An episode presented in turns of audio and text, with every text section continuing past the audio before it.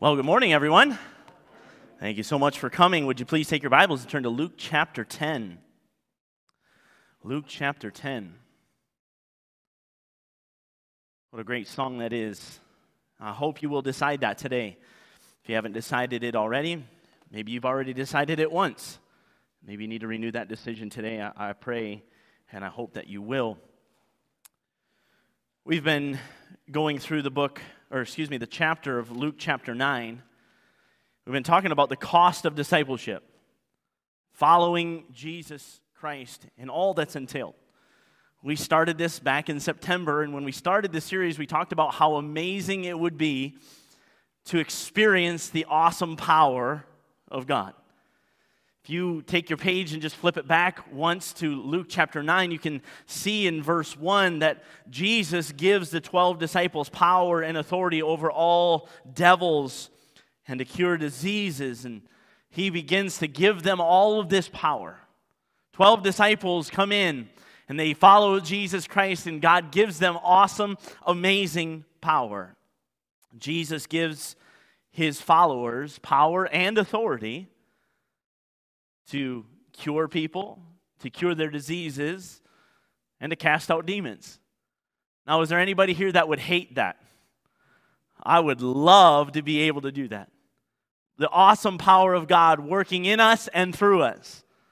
I think most people on the earth would love the opportunity to heal people. We would love the opportunity to go into the hospitals and raise people out of those beds and say, You are healed, you are healed, you are healed. We have some family members, some friends that we would love to walk up to and say that you are healed of your disease. We have some people that have been consumed with satanic powers. We would love to be able to cast Satan out of them.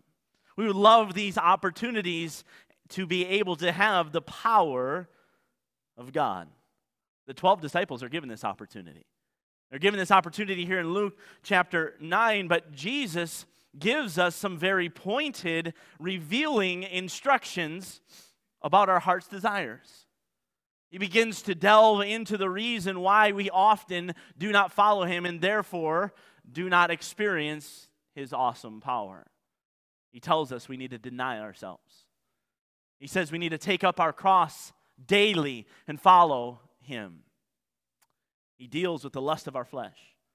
He says, listen, if you are ever in self preservation mode, then you are fulfilling the lust of your flesh and you will never follow me.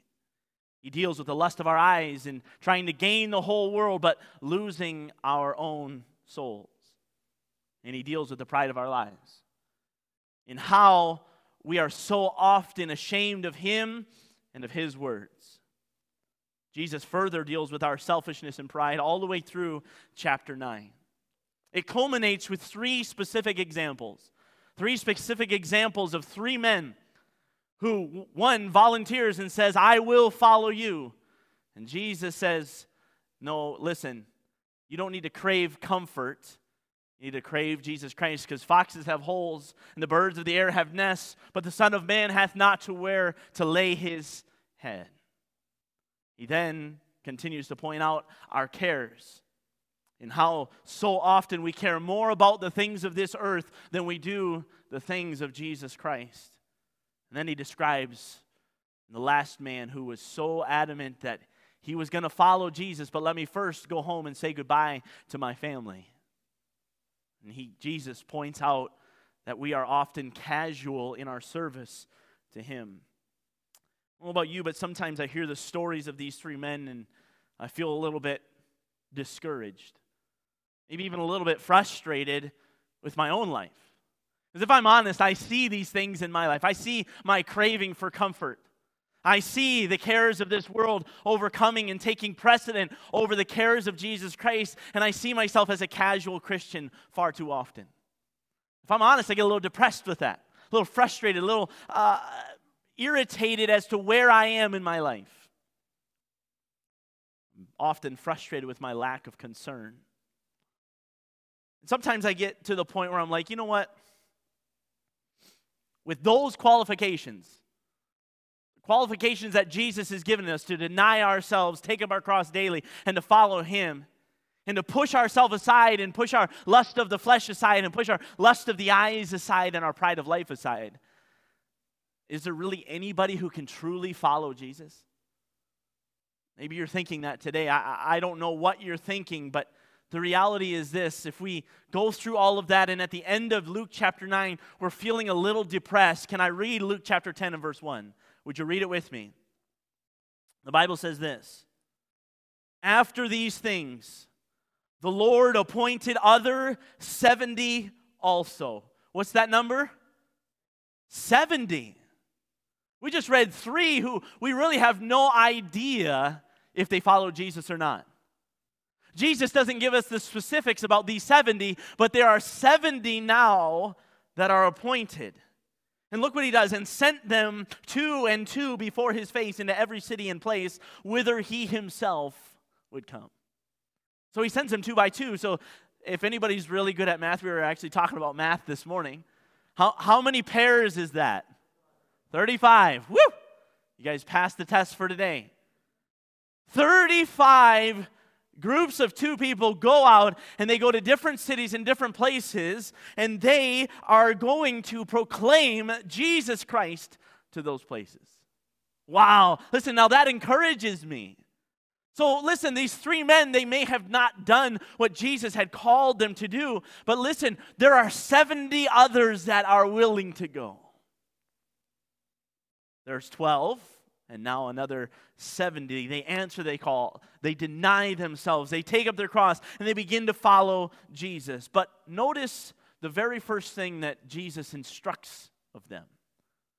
Look at verse 2 therefore said he unto them the harvest truly is great but the laborers are few Pray ye therefore the Lord of the harvest that he would send forth laborers into his harvest. Now I go from encouragement to again discouragement. There are 70 that want to serve Christ. There are 70 that are going to go forward. There are 70 that are going to proclaim his name and proclaim the kingdom of God. But then the, Jesus' first instruction to them is pray ye therefore the Lord of the harvest that he will send forth laborers into his harvest. His first instruction is pray for more. Pray for more. With all of this instruction, with all of this conviction, with all of the powerful healing and miracles, with all of the opportunities that were in front of these 70 people, that were in front of the 12 disciples before that, with all of this in front of them, let me ask you this question, and this will be the theme of the whole passage. Why are there so few laborers? Why are the laborers so few? Ask yourself this question this morning. Why are the laborers so few? Jesus specifically points to this. Therefore, said he unto them, The harvest truly is great. The harvest is great. Look what he says. But the laborers laborers are few. Why are there so few laborers? Why are the laborers so few? Why don't we see what Jesus is getting at? You may sit here this morning and think 70 is enough. You might look at our church staff and go, four pastors is enough to cover the world. You might look at all churches across Canada and say, well, that's enough. You might look at all churches across the United States and say, well, that's enough. You might look at all churches across the world and say, well, that's enough. But Jesus is saying, listen, I've got 82 people that are willing to go out and to serve me. But listen, that's too few. So let me ask you this morning why are the laborers so few? I have three options. And I think they all tie together. Number one, we don't see the harvest. Don't miss this. Please do not miss this. We don't see the harvest. Now, bear with me. I'm going to get into a little bit of farmer talk, all right? So hold on. How many of you drive by a cornfield and consciously, consciously think to yourself, that field needs to be harvested? How many of you do that? That's, that's maybe half of the congregation. Okay? I'm pretty sure that every one of you look at a cornfield at least once a day. You see it. We see the golden brown fields of approximately eight foot tall, beautiful looking corn, tassels blowing in the wind. You're laughing because you're like, who pays attention to this stuff? We see them. We see them every day, but very rarely do we ever think, I hope that farmer harvests that field. We see the fields every day. We drive by them. They're there all day, every day. They're there. They're there. They're there. But nobody ever thinks, man, that field needs to be harvested. You know the only people who think that? Farmers. Farmers are the only people who think that. Listen, I used to be a farmer, so I literally think that way. I know I'm a loser. I got it, all right? Thanks for it, it just making me feel so good about myself. But listen, I drive by fields every day and I go, man, I hope they get that down. It's getting pretty late. I wonder what the moisture content is at this point. Again, some of you are like, what in the world is he talking about? I understand. Listen, people who are concerned about the field are the people, listen, who are invested in it. I just happened to run a few numbers this week. It would cost a farmer to till, plant, and harvest corn at least $2.5 million in equipment that's if you were to go and buy a tractor, some tilling equipment, a tractor and a seed planter, a combine, and a trailer. Let me say that again two and a half million dollars.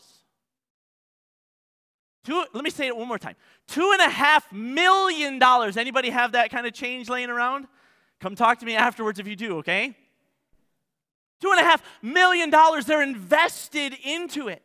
That's just to till, that's just to plant, that is just to harvest the corn and get it out of the field. Listen, that says nothing of storage. That says nothing of fuel. That says nothing of manpower. That says nothing of fertilizer. That says nothing of a whole lot of other things that go into that. Two and a half million dollars. Listen, that's a huge investment. Farmers need, listen, hear me. Farmers need to get the harvest out of the field. They need to. They don't make any money when the corn just sits in the field.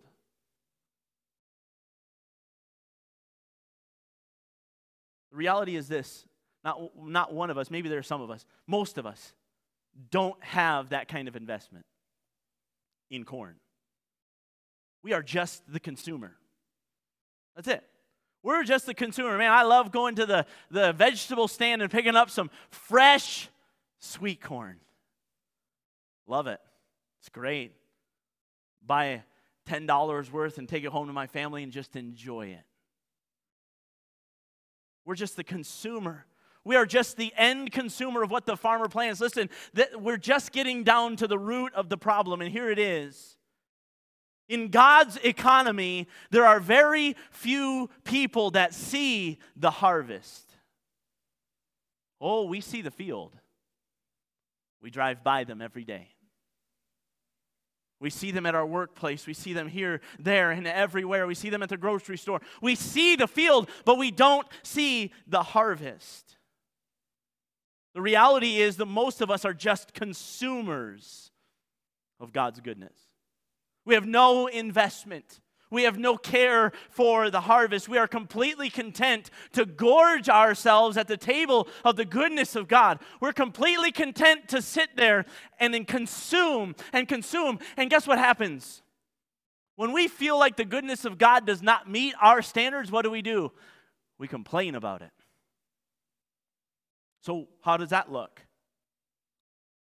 We will pray for our needs We'll ask for the good things of God to be bestowed upon us. God, I'm struggling a little bit with this area of my life. Would you please fulfill that need? I, am struggling with my finances. Would you please fulfill that need? And we'll begin to ask for more of the goodness of God because we just don't think that God is good enough to us. Because we've been so consumer focused. But most of us never see the need of the harvest. I'm going to encourage you this morning that it's about time we see the harvest. You realize that if corn is not harvested from the fields, listen please, if the corn is not harvested from the field, we as consumers are not going to be happy. You might think, oh, pff, I can deal without some sweet corn. Hold on. Listen to all the things that corn has to be a part of, and this is not an exhaustive list. If corn is not harvested, we do not have cereal, snack foods, salad dressing, soft drinks, chewing gum, peanut butter, taco shells. We do not have soaps, paints, corks, linoleum, polish, adhesives, rubber substitutes, wallboard, dry cell batteries, textiles, finishings, cosmetic powders, candles, dyes, pharmaceuticals, lubricants, insulation, wallpaper, and a whole lot more if we don't have corn. So listen, you might say, oh, no big deal. It's not that big of a deal. It's just corn in a field. Listen, it's just one farmer who's not going to get his money. Listen, it goes far beyond one farmer who's not getting his money. We as consumers are going to end up paying for that. Please don't miss this. The harvest plays an important part of our lives, and so many of us don't even see it. That's just corn. Listen, let's bring this spiritually. The purpose of our lives on this earth is to glorify God. The best way to do this is to be a part of the harvest. You might ask yourself the question why in the world would God leave us here on this earth? Why in the world would God leave us here on this earth? He left us here so that we will show and tell people about the love of Jesus Christ. Listen, the harvest is our purpose. Don't please don't miss this. The harvest is our purpose. We were left here to be a part of the harvest and we drive by it every day, never even seeing it. Never even noticing it. Never even thinking about the harvest. You say, Pastor Yeomans, what is the harvest? The harvest is people. People. Without the harvest, listen, without the harvest, if we do not have a harvest, why in the world would we ever follow Jesus? This is the whole crux of this entire series. Without the harvest, there is no need to follow Jesus. I don't need him for anything else. He's already saved my soul, so I'm good. I got everything under control. I'm going to heaven. I got my fire insurance. Without the harvest, there is no need to follow Jesus. We have no need of declaring him to other people. There's no need for these 70. There's no need for the 12. There's no need for more laborers without the harvest. Hopefully, by now, you're aware of that there is a harvest. The second reason I want to give you maybe you see the harvest, but number two, we just don't believe there's a return. We don't believe that there is a return. If my research is correct, on average, a field of corn will produce around $1,000 per acre. Approximately, depending on corn prices. Listen to that again $1,000 per acre. This makes spending $2.5 million a little more feasible. If you bring in $1,000 per acre and you have 3,000 acres to bring in, Listen, anybody really good at math? That's a $3 million return on your investment. That's more than $2.5 million. So there is a return on the investment. No one, no one would make a $2.5 million investment to plant a garden. If you do, again, please come talk to me. Nobody makes that kind of investment just to plant a garden of 20 stalks. I'm going to start up my tractor that's worth six, eight hundred thousand dollars to take care of 20 stalks of corn. We don't see a return. We don't invest in that harvest because we don't see the return. We think, well, what's the use? It's just a few here and there. We're actually like the disciples in John chapter 4. Would you turn over to John chapter 4 with me? John chapter 4. Here's the reality while you're turning there Jesus says, I must needs go into Samaria. They begin traveling, and the disciples are walking, and Jesus sits down by a well, and the disciples go into town. They go into town to buy food. And there, I just picture the disciples laughing, having a good time, being guys, you know, going into town. They're going to get some food, and they're just having a good time. And I have no doubt in my mind that they walk past the Samaritan woman. They walk past her, laughing, carrying on. I have no doubt that she walks beside them and then hits, gets to the well. Jesus introduces himself to her, and she comes to Jesus and knows him. I want to read John chapter 4 and verse 31. The Bible says this.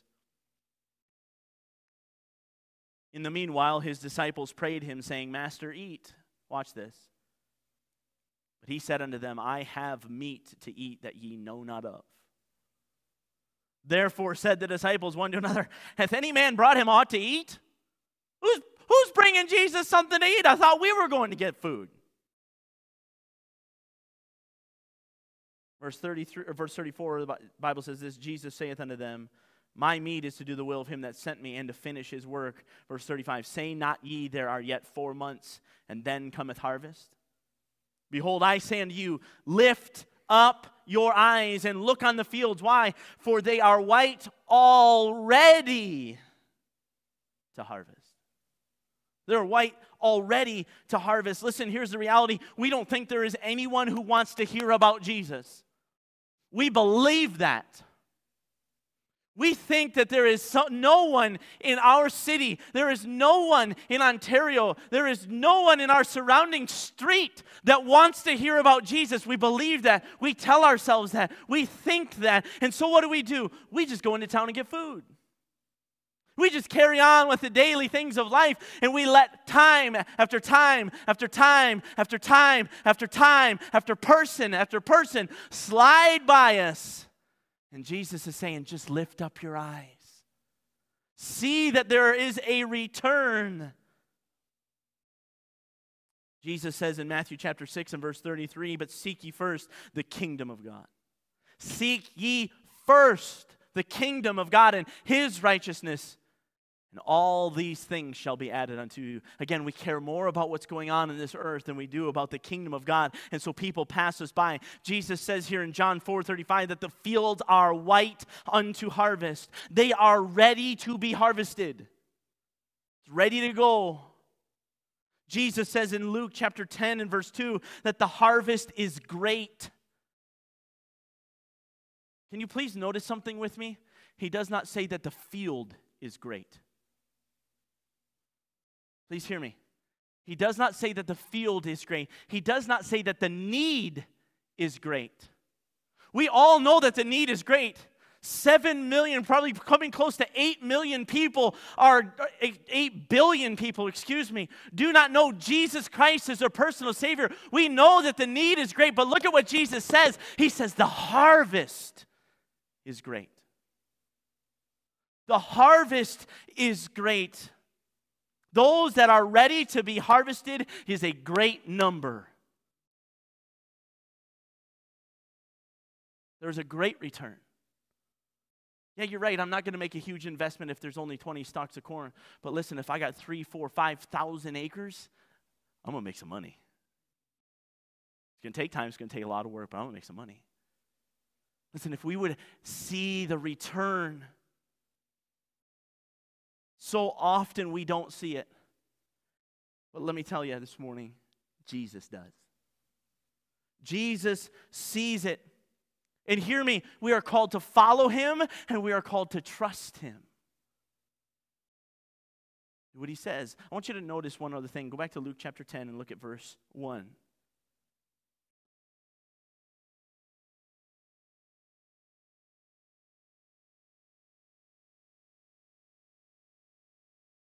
Luke chapter 10 and verse 1. After these things, the Lord appointed other 70 also and sent them two and two. Watch, watch why.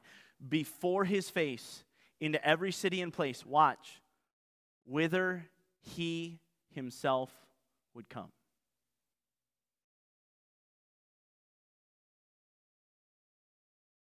Jesus was going to those cities. Hey guys, you go ahead of me. You let everybody know that I'm coming. They went there and told them about Jesus before he got there. Can I reiterate something that we often forget? Jesus is coming to this earth again. It could be today. Jesus is coming to this earth again. Jesus is going to reap his harvest.